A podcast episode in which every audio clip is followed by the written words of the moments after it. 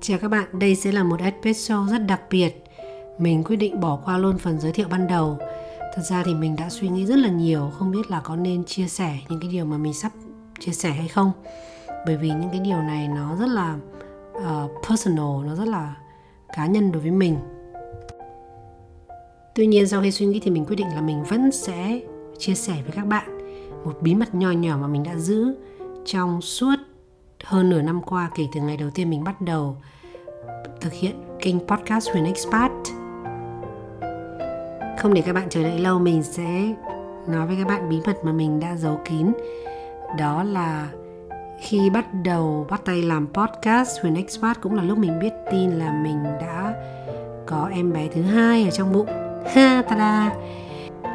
Đây chính là lý do khiến mình càng quyết tâm phải làm kênh podcast này bởi vì theo kinh nghiệm của mình từ lần mang thai đầu tiên vào năm 2015 cách đây 7 năm. Trong thời gian mang thai, lúc đó mình cũng viết xong bản thảo của một cuốn sách. Và cuốn sách này sau này đã được một nhà xuất bản trong thành phố Hồ Chí Minh họ muốn phát hành. Nhưng mà vì khi sinh em bé xong thì mình rất là bận. Mình không có thời gian để chỉnh sửa lại bản thảo, cho nên là mình đã phải từ chối họ. Thì mình rút ra một điều là khi mà mình làm một cái việc mình thích một cái việc khiến cho mình cảm thấy tràn trề năng lượng và sáng tạo thì nó sẽ ảnh hưởng rất là tích cực đến em bé trong bụng. Và quả nhiên là con trai của mình khi mà ra đời là một cậu bé rất là vui tính hài hước đáng yêu vô cùng trộm vía. Cho nên uh, khi mà mang thai lần thứ hai này mình cũng quyết tâm là mình phải làm một cái điều gì đó khiến mình thích. Và không có một cái điều gì khiến cho mình thấy vui hơn đó là được chia sẻ được truyền cảm hứng đến những người xung quanh. Trong episode lần này mình sẽ kể cho các bạn nghe câu chuyện um, một cái hành trình vượt cạn của mình ở Việt Nam. Lần đầu tiên mình sinh con là ở Mỹ trải nghiệm của hai lần sinh rất là khác nhau. Hy vọng bạn sẽ cảm thấy thú vị khi nghe uh, episode đặc biệt lần này. Ngày mà mình biết là mình đang mang bầu em bé thứ hai là một ngày rất đặc biệt một ngày toàn con số 2 các bạn có đoán là ngày gì không? Đấy chính là ngày 22 tháng 2 năm 2022 Và hôm đó là ngày mà mình đã thử que và biết được là mình đã có em bé. Khi mà mình đi khám thai và siêu âm lần đầu tiên thì em bé trong bụng mình đã được 6 tuần tuổi rồi. Vì bé đầu của mình là bé trai cho nên mình cũng rất hy vọng lần này mình sẽ có một bé gái. Bởi vì là có cả nếp cả tẻ thì rất là vui và con trai của mình thì cũng luôn luôn nói là rất thích có em gái. Tuy nhiên cuối cùng thì mình lại có thêm một chàng trai thứ hai sau lần siêu âm đầu tiên biết được giới tính ngoài máy trong bụng thì mình rất hy vọng là bác sĩ đã nhìn nhầm. Vì vậy những cái lần siêu âm tiếp theo mình đều nhờ bác sĩ kiểm tra lại cho mình nhưng mà rất tiếc là lần nào cũng ra một kết quả y chang như vậy. Việc siêu âm và tiết lộ giới tính của em bé thì vẫn bị cấm ở Việt Nam. Tuy nhiên rằng là các bác sĩ họ sẽ có những cái cách nói uh, để cho mình có thể hiểu được nhưng họ cũng không nói trực tiếp thẳng ra là đây là bé trai hay bé gái. Ví dụ như nếu là bé trai thì họ sẽ nói rằng là ồ giống bố rồi đấy. Hay là bé gái thì người ta sẽ bảo rằng là à, giống mẹ. À, hoặc là ví dụ như trong trường hợp của mình thì đầu tiên là chồng mình có hỏi nhưng mà bác sĩ bảo rằng là rất thật tiếc là quy định không được phép nói. Nhưng mà sau đó thì bác sĩ bảo là mình đã có con chưa thì vợ chồng mình bảo có rồi có một bé trai. Và bác sĩ bảo thế à, cái bạn trai này thì bạn ấy thích có em trai hay em gái thì hai vợ chồng mình bảo là bạn ấy rất là thích có em gái. Thì bác sĩ bảo rằng là thế thì giấc mơ không thành hiện thực rồi phải sinh đứa thứ ba thôi.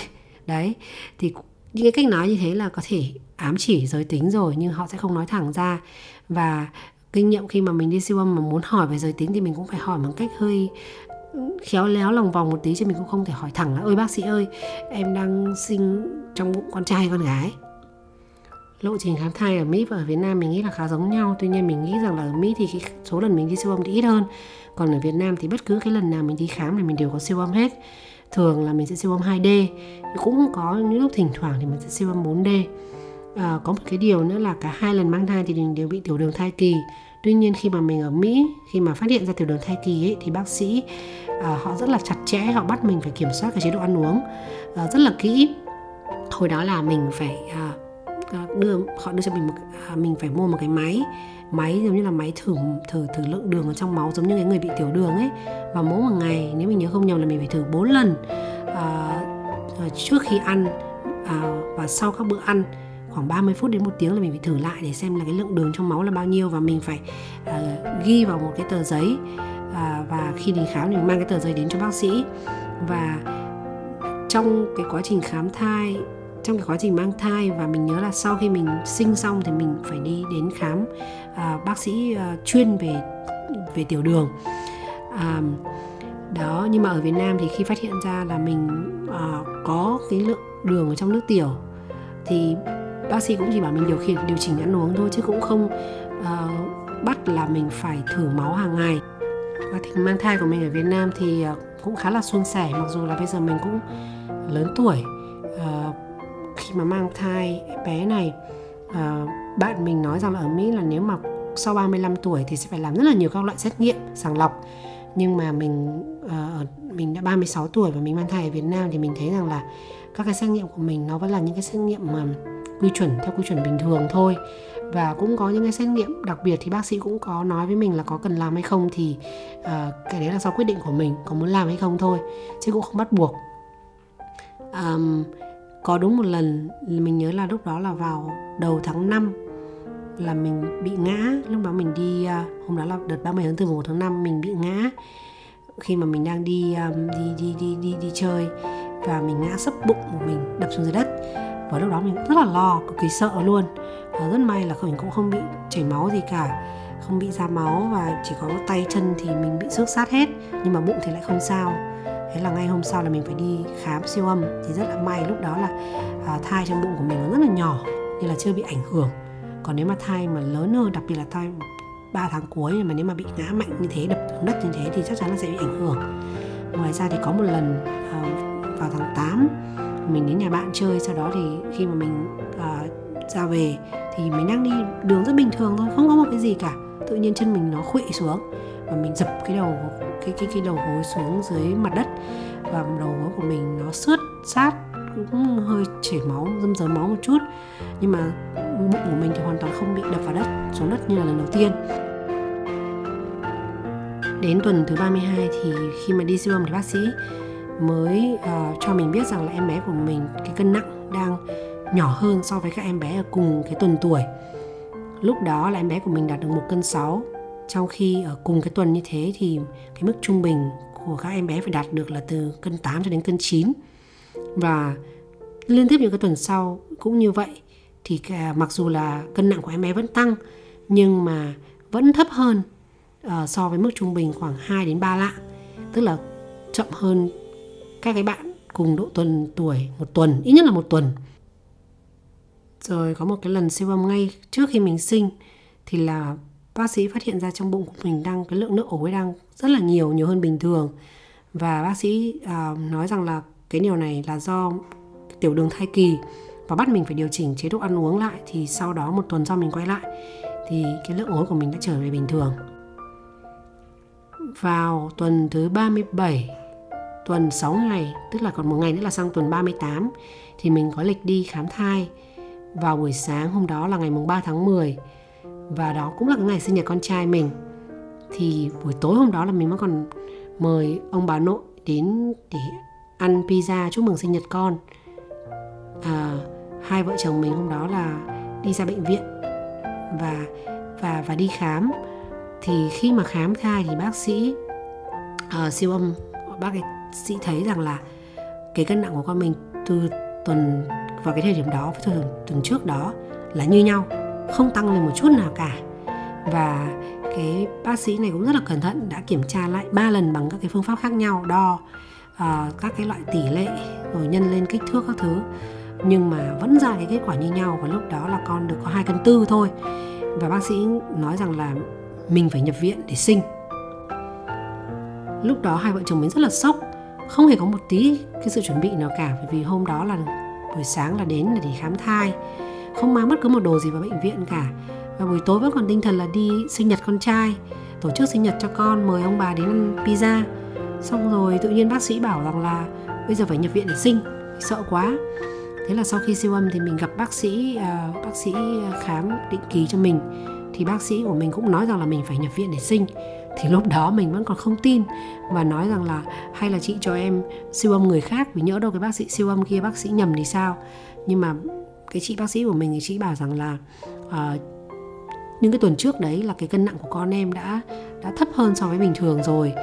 Và cái bác sĩ siêu âm này cũng là một trong những bác sĩ ờ, tốt nhất ở trong khoa uh, mà chị đã chỉ định để cho để để siêu âm cho em. Cho nên là tốt nhất là em em em nên, nên nhập viện để sinh. Con mà sinh ra thì có khả năng tăng cân tốt hơn là ở trong bụng. À, và chị nói rằng là nếu như mà em bây giờ đang mang thai 35 tuần thì chị sẽ cho theo dõi thêm chứ em đã mang thai ở tuần thứ gần như là 38 rồi. À, chị nói rằng chị cũng hai đứa con và con chị sinh một một một bạn sinh vào 37 uh, à, tuần 2 ngày và một bạn sinh vào 37 tuần 5 ngày. Uh, và chị nói rằng là sau 37 tuần là hoàn toàn có thể yên tâm rồi. Uh, em nên nhập viện để sinh ngay bây giờ chồng mình thì lúc đó vẫn còn cứ cố để mà bảo rằng là liệu cái ngày dự sinh của con mình có đúng, có chính xác hay không? Bởi vì ví dụ như nếu mà ngày dự sinh của con mình mà không đúng, ví dụ như thay vì dự sinh, con mình dự sinh vào ngày 18 tháng 10 nhưng mà thật ra có thể con mình dự sinh một tuần sau đó, hai tuần sau đó thì cái trọng lượng, cái cân nặng của con hiện giờ là vẫn đang là đúng. Còn nếu như mà cái ngày dự sinh mà sớm thì có nghĩa là con sẽ bị, cái cân nặng sẽ bị, hơi, sẽ bị nhỏ nhưng mà bác sĩ nói rằng là cái ngày dự sinh này được tính vào khi mà mình mang thai được 12 tuần.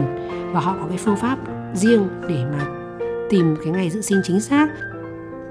Thế là đùng một cái chồng mình phải ra à, quầy thanh toán để đóng tiền làm thủ tục. Còn à, mình được một cái bạn điều dưỡng.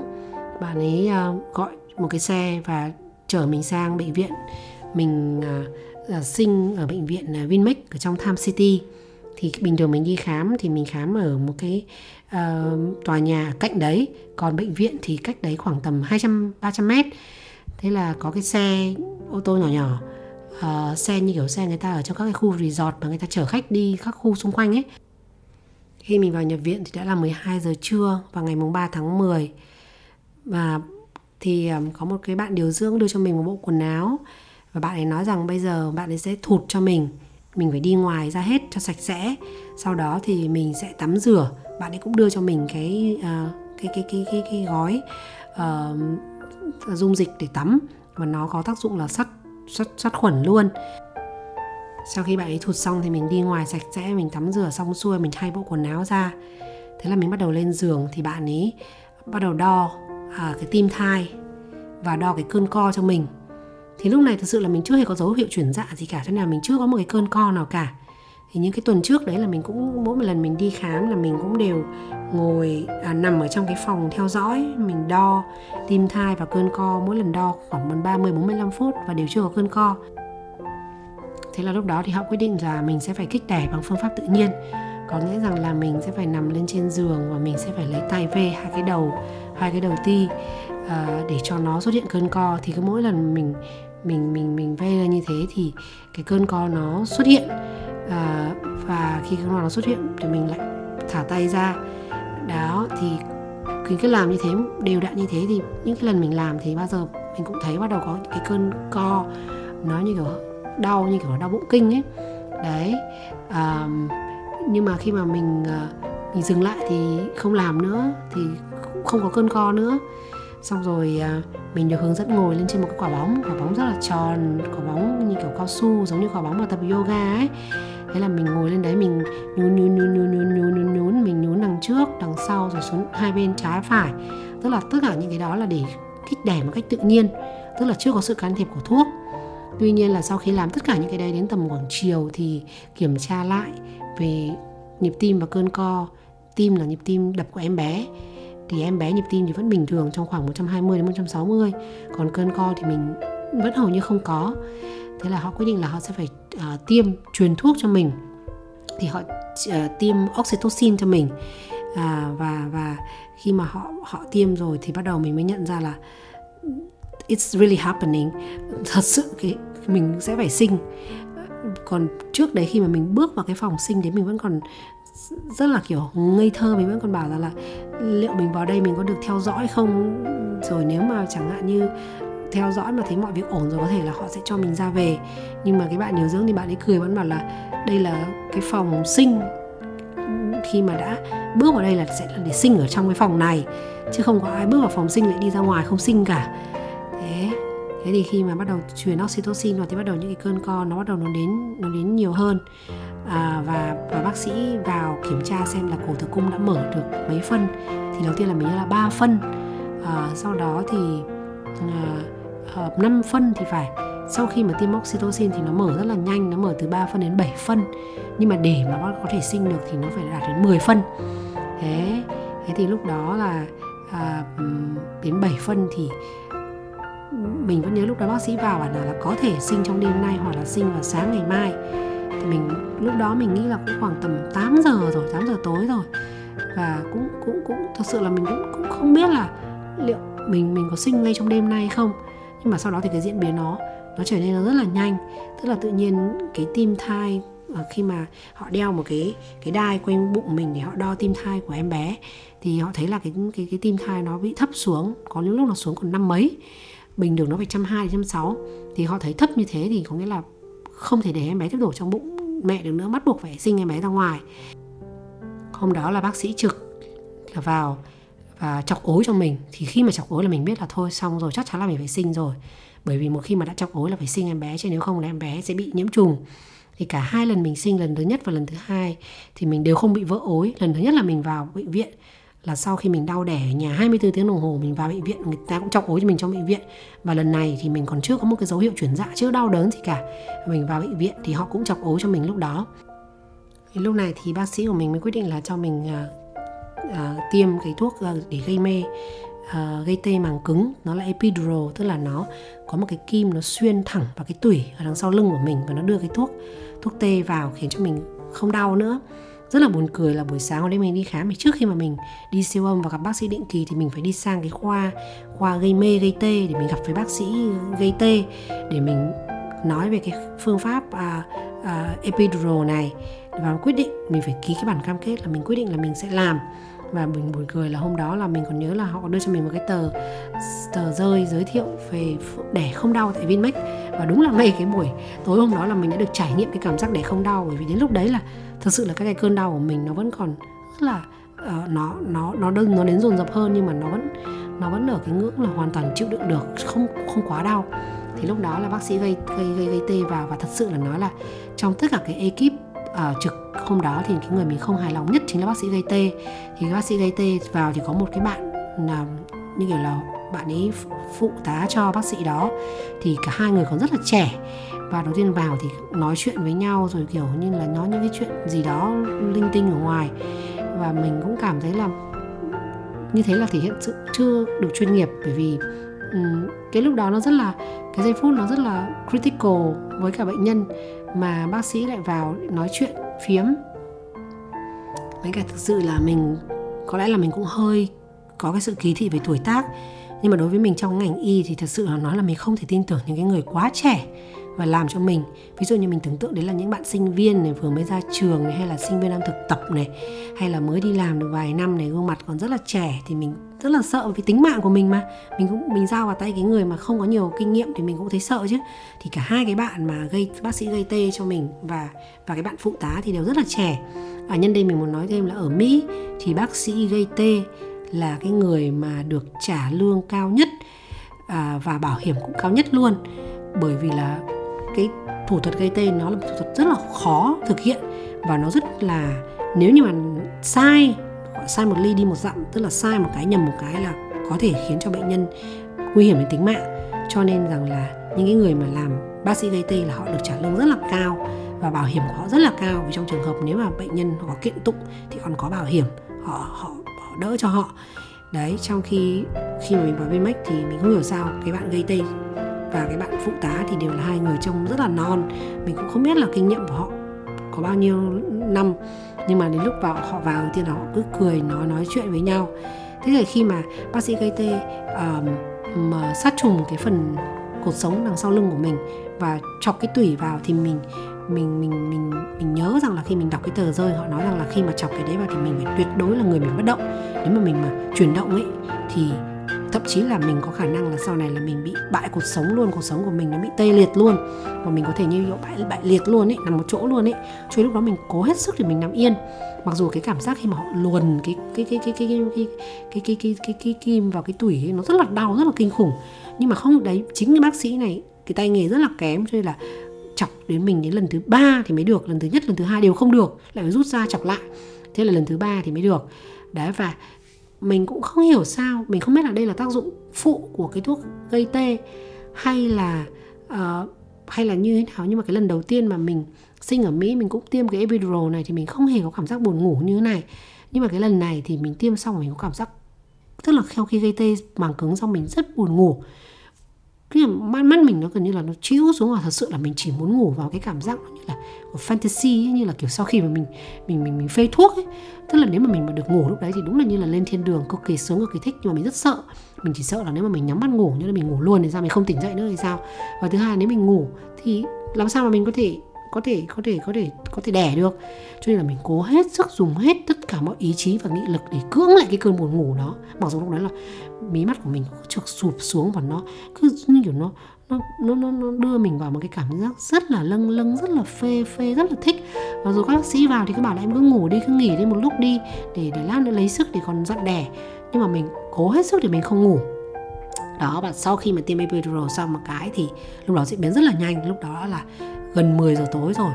Và mình nhớ rằng là từ lúc mình bắt đầu dặn đẻ cho đến lúc mình sinh mất đúng có 8 phút tức là từ lúc 9 giờ 50 cho đến 9 giờ 58 thì là mình sinh sinh sinh ra sinh em bé.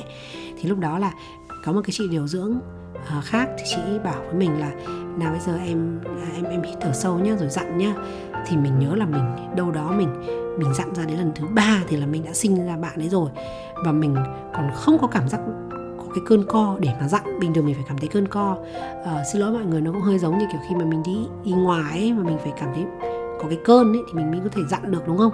Nhưng mà đây mình không có cái cơn đấy mà chỉ bác sĩ bảo mình hít vào rồi thở ra. Nói chung bác sĩ bảo mình làm gì thì mình làm đúng y chang như thế.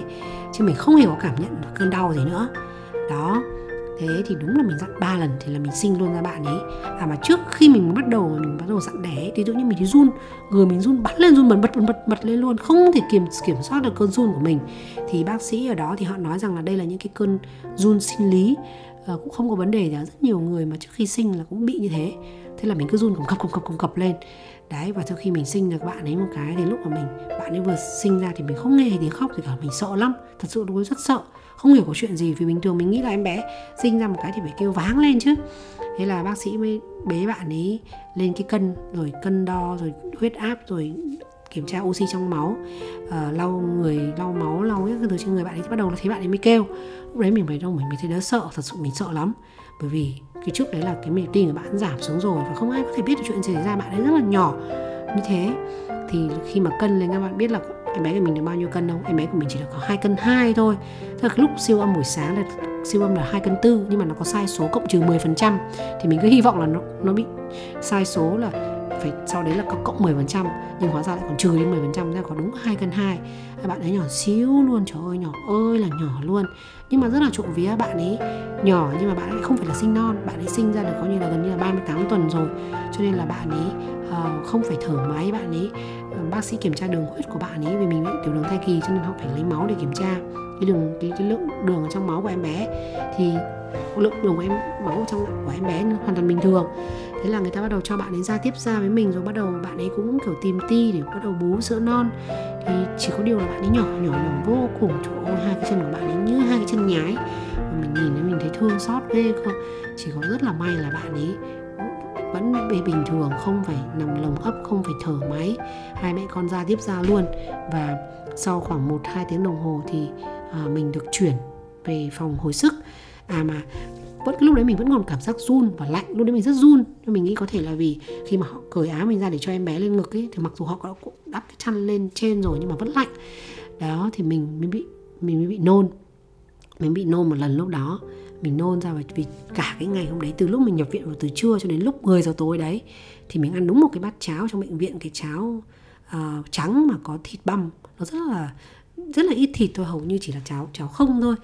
Đấy và lúc đó và và cũng mình nhớ là hình như cũng có uống hình như chồng mình có đi mua sinh tố bơ để uống thêm.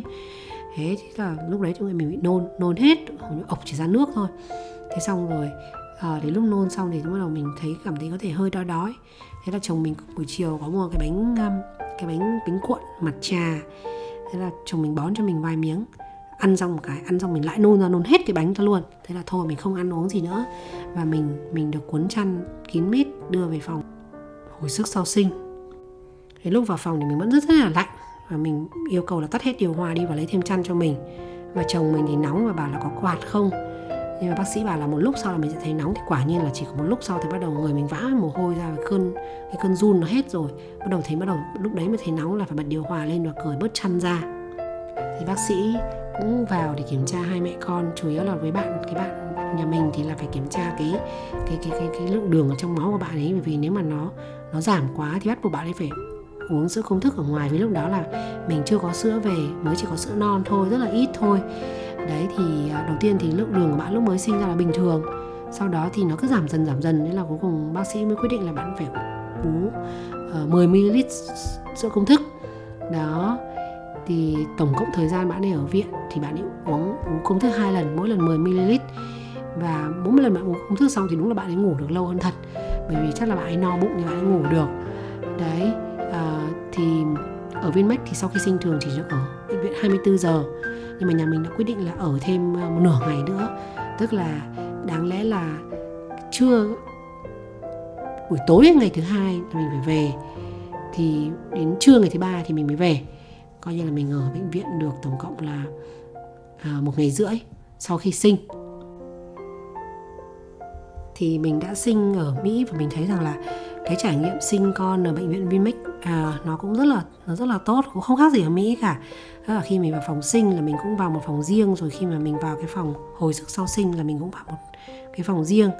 À, và có cái đội ngũ à, y tá điều dưỡng rất là nhiều và có có cái cái cái cái, cái nút à, bấm bất cứ lúc nào mình cần thì mình có thể gọi họ đến kể cả ví dụ như mình vừa mới sinh xong mới rất là đau mới không thể ngồi dậy thay bỉm cho em bé được thì họ hoàn toàn họ có thể vào họ thay bỉm cho bé rồi họ uh, giúp mình đặt bé bú đúng cách. Rồi em bé khóc quấy quá thì họ có thể bế em bé ra cái phòng phòng phòng phòng khác uh, để trông em bé cho mình để mình ngủ một lúc. À, nói chung là mình thấy là cái dịch vụ rất là tốt người ta rất là mọi người làm việc rất là chuyên nghiệp rất là nhiệt tình. Tất nhiên là có những cái bạn thì thật sự là sẽ cảm thấy mình thoải mái hơn dễ chịu hơn những bạn khác. Và ở mỹ thì à, em bé khi mà sinh xong thì không được tắm mà phải khi đợi khi rụng rốn thì mới tắm. Tức là trước khi rụng rốn thì chỉ lau lau lau người thôi. Nhưng mà ở Việt Nam thì kể cả vừa mới sinh ra một cái đã phải tắm rồi. Tức là ngay em bé của mình sau khi sinh ra vào 10 giờ tối à, ngày mùng 3 tháng 10 thì đến ngày hôm sau sáng ngày hôm sau là đã có người cô điều dưỡng đến tắm. Và khi mình ở thêm viện thêm nửa ngày nữa thì sáng hôm sau nữa lại có thêm một người nữa đến tắm. Chứ họ không đợi uh, rụng rốn như ở Mỹ mình nghĩ có thể là một phần là do điều kiện khí hậu, vì ở Việt Nam nóng ẩm nên trẻ con nếu mà không tắm ngay thì những cái chất gây, những cái da chết nó ở trên người nó sẽ bẩn, nó sẽ khiến cho em bé khó chịu, ngứa ngáy. Còn ở Mỹ thì không khí nó lạnh, nó khô hơn.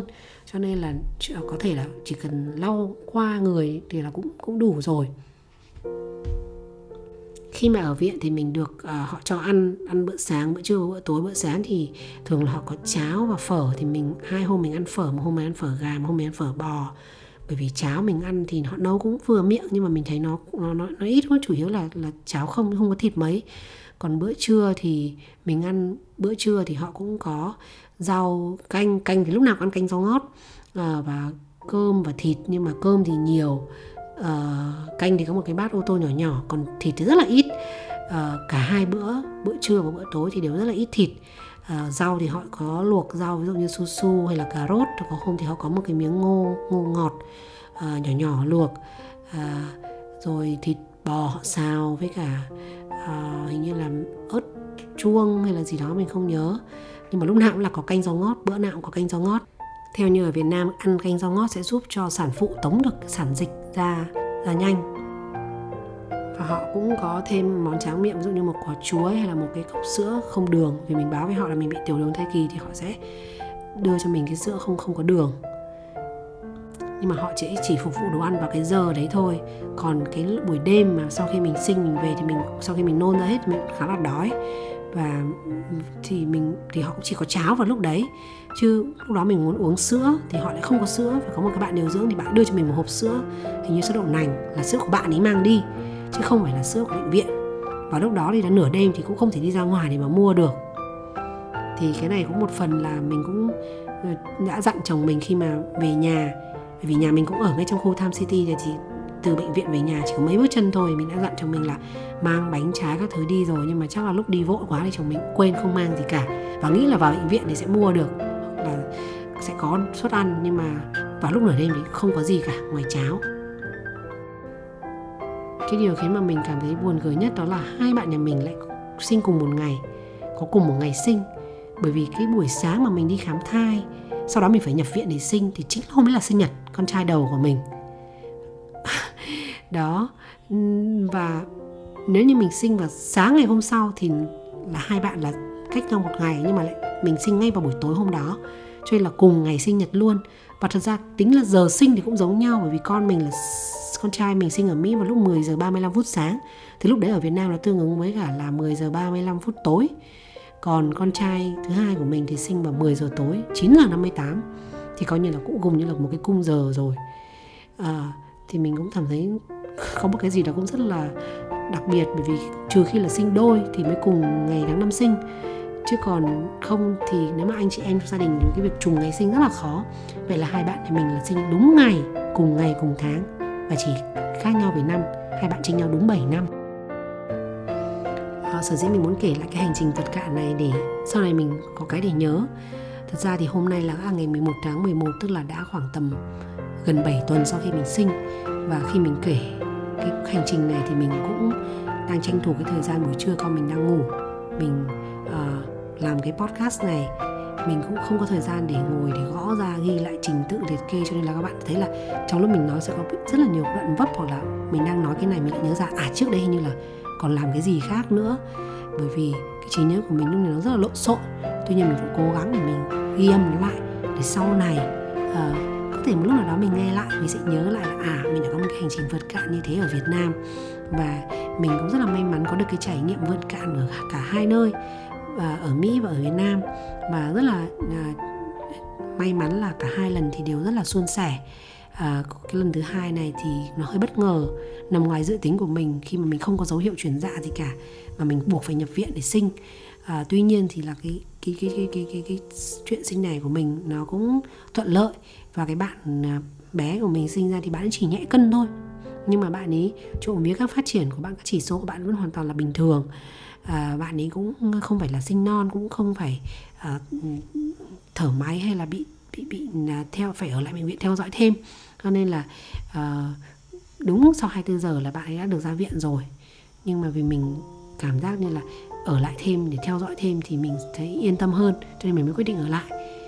À, mình nghĩ là cái trải nghiệm sinh ở Vinmec uh, rất là tốt. Tất nhiên là mình cũng phải trả một cái khoản tiền khá là nhiều lúc mà vào bệnh viện để nhập viện thì chồng mình phải trả viện phí là 41 triệu riêng cho chuyện sinh thôi. Nhưng mà mình có bảo hiểm sau đó là bảo hiểm cũng gần như thanh toán hết cho mình. À, mình nhớ là nhà mình được thanh toán trở lại khoảng 36 triệu gì đó.